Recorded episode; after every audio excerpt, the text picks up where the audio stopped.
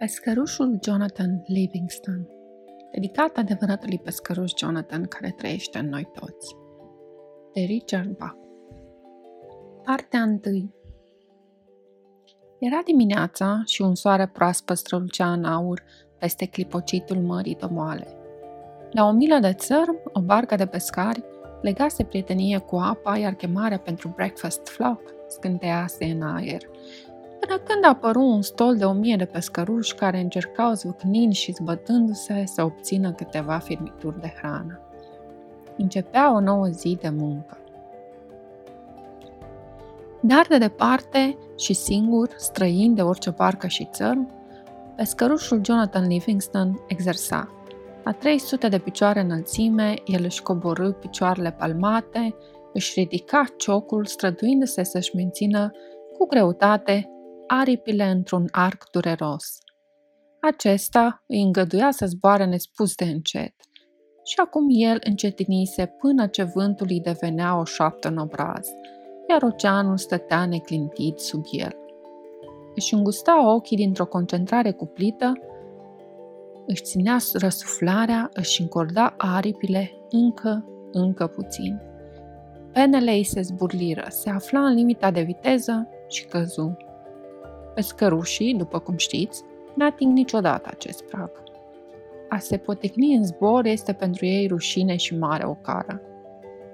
Dar pescărușul Jonathan Livingston, fără a se rușina, își întinse din nou aripile în arcul acela tremurător, mai încet și mai încet, și încerca poticnindu-se din nou.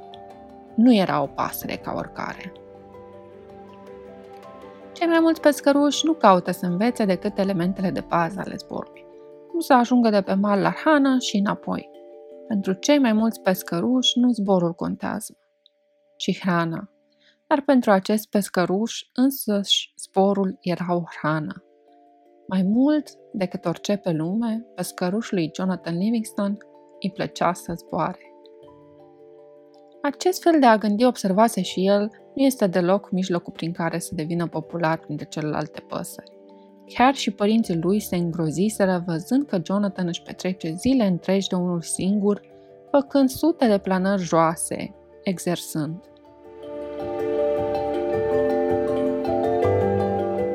Secretul, își spunea el, apoi ud loarcă, este să ții aripile nemișcate la viteze mari, să dai din aripi până atingi 50 de mile pe oră și apoi să le ții nemișcate. A încercat din nou, de la 2000 de picioare înălțime, rostogolindu-se în picaj, cu ciocul drept în jos, cu aripile întinse și nemișcate, din clipa în care a depășit 50 de mile pe oră. A trebuit o forță teribilă, dar a izbutit. În 10 secunde a atins peste 90 de mile pe oră. Jonathan stabilise recordul mondial pentru pescăruși de viteză. Dar victoria a fost de scurtă durată. În clipa în care a început redresarea, în clipa în care și-a schimbat unghiul aripilor, a căzut în același dezechilibru cumplit care, la 90 de mile pe oră, l-a izbit cu puterea dinamitei.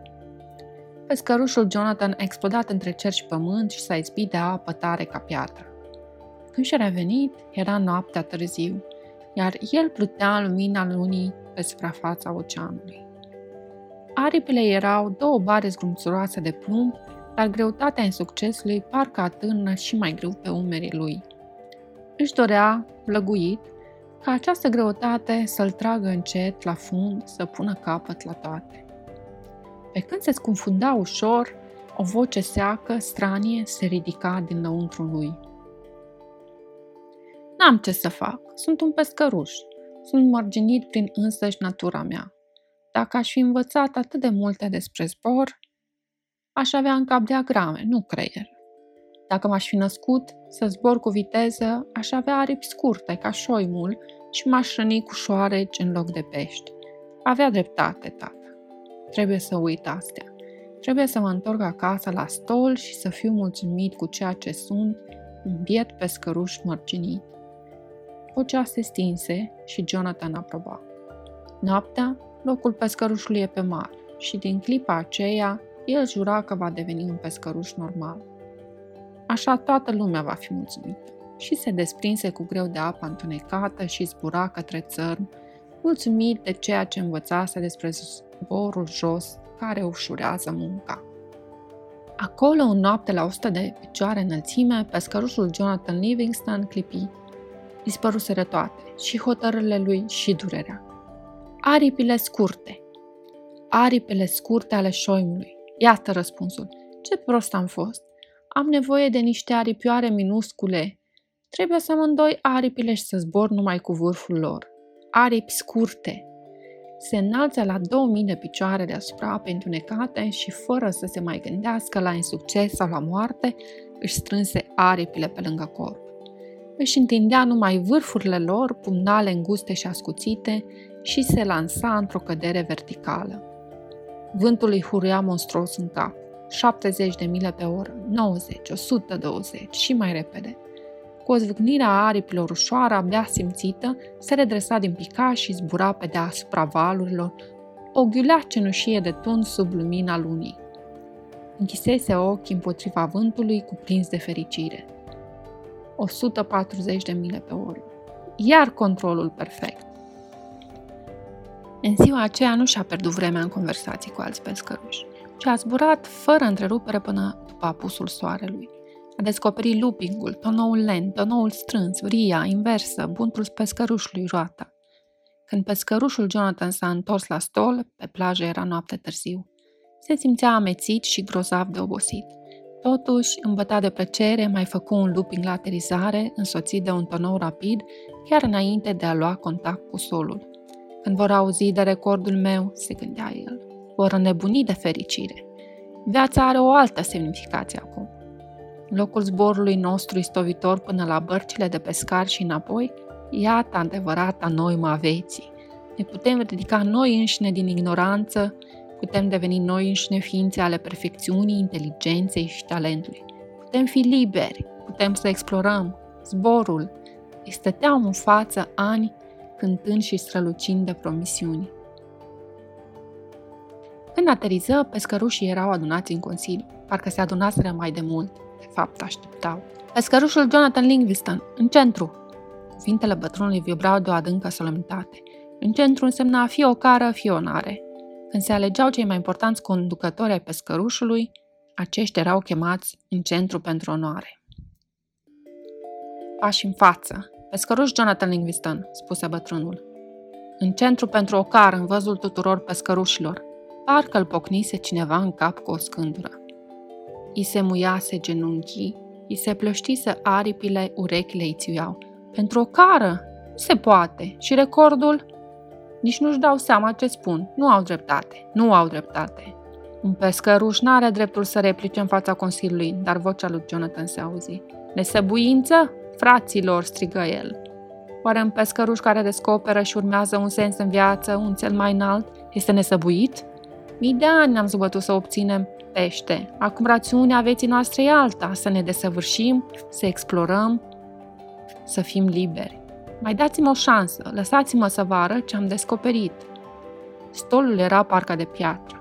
Frăția noastră a încetat, au intonat pescărușii într-un singur glas și, astăpându-și solemn urechile, i-au întors spatele.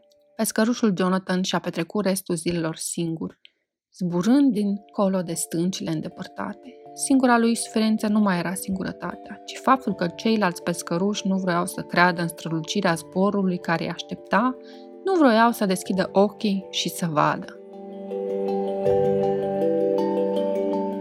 Se prinsese să înainteze mult peste uscat, călare pe vântul puternic și să se hrănească acolo cu delicate insecte. Ceea ce visase cândva pentru stol câștiga acum doar pentru el. Își desăvârșea zborul și nu regreta prețul pe care îl plătise. Pescărușul Jonathan descopera că pescărușii trăiesc atât de puțin din cauza plictiselii, fricii și mâniei, că acestea, odată alungate din minte, viața lui era lungă și frumoasă.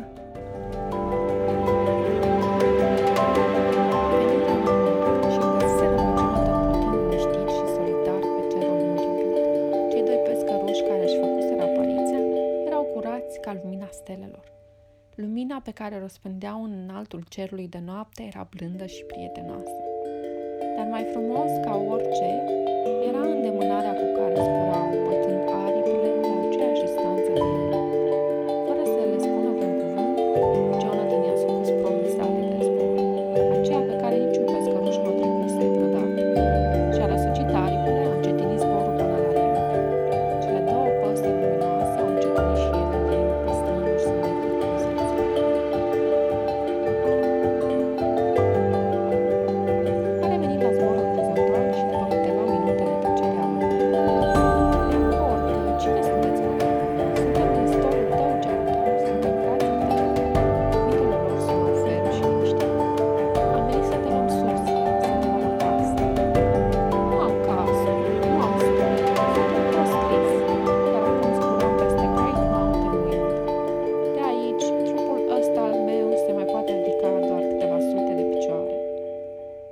poate mai mult, Jonathan, pentru că te-ai desăvârșit.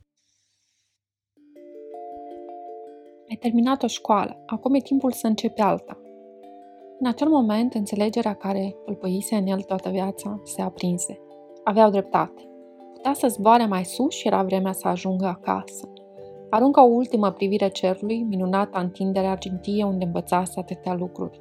Sunt gata, spuse el într-un sfârșit. Și pescărușul Jonathan Livingston se înălța împreună cu cei doi pescăruși, scânteind ca stelele și dispăruseră cu toții în întunericul de plin al cerului.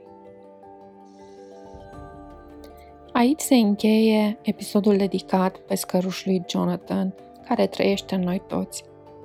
Episodul conține doar câteva pasaje din cadrul operei, concentrat în mare parte pe prima parte a fabulei.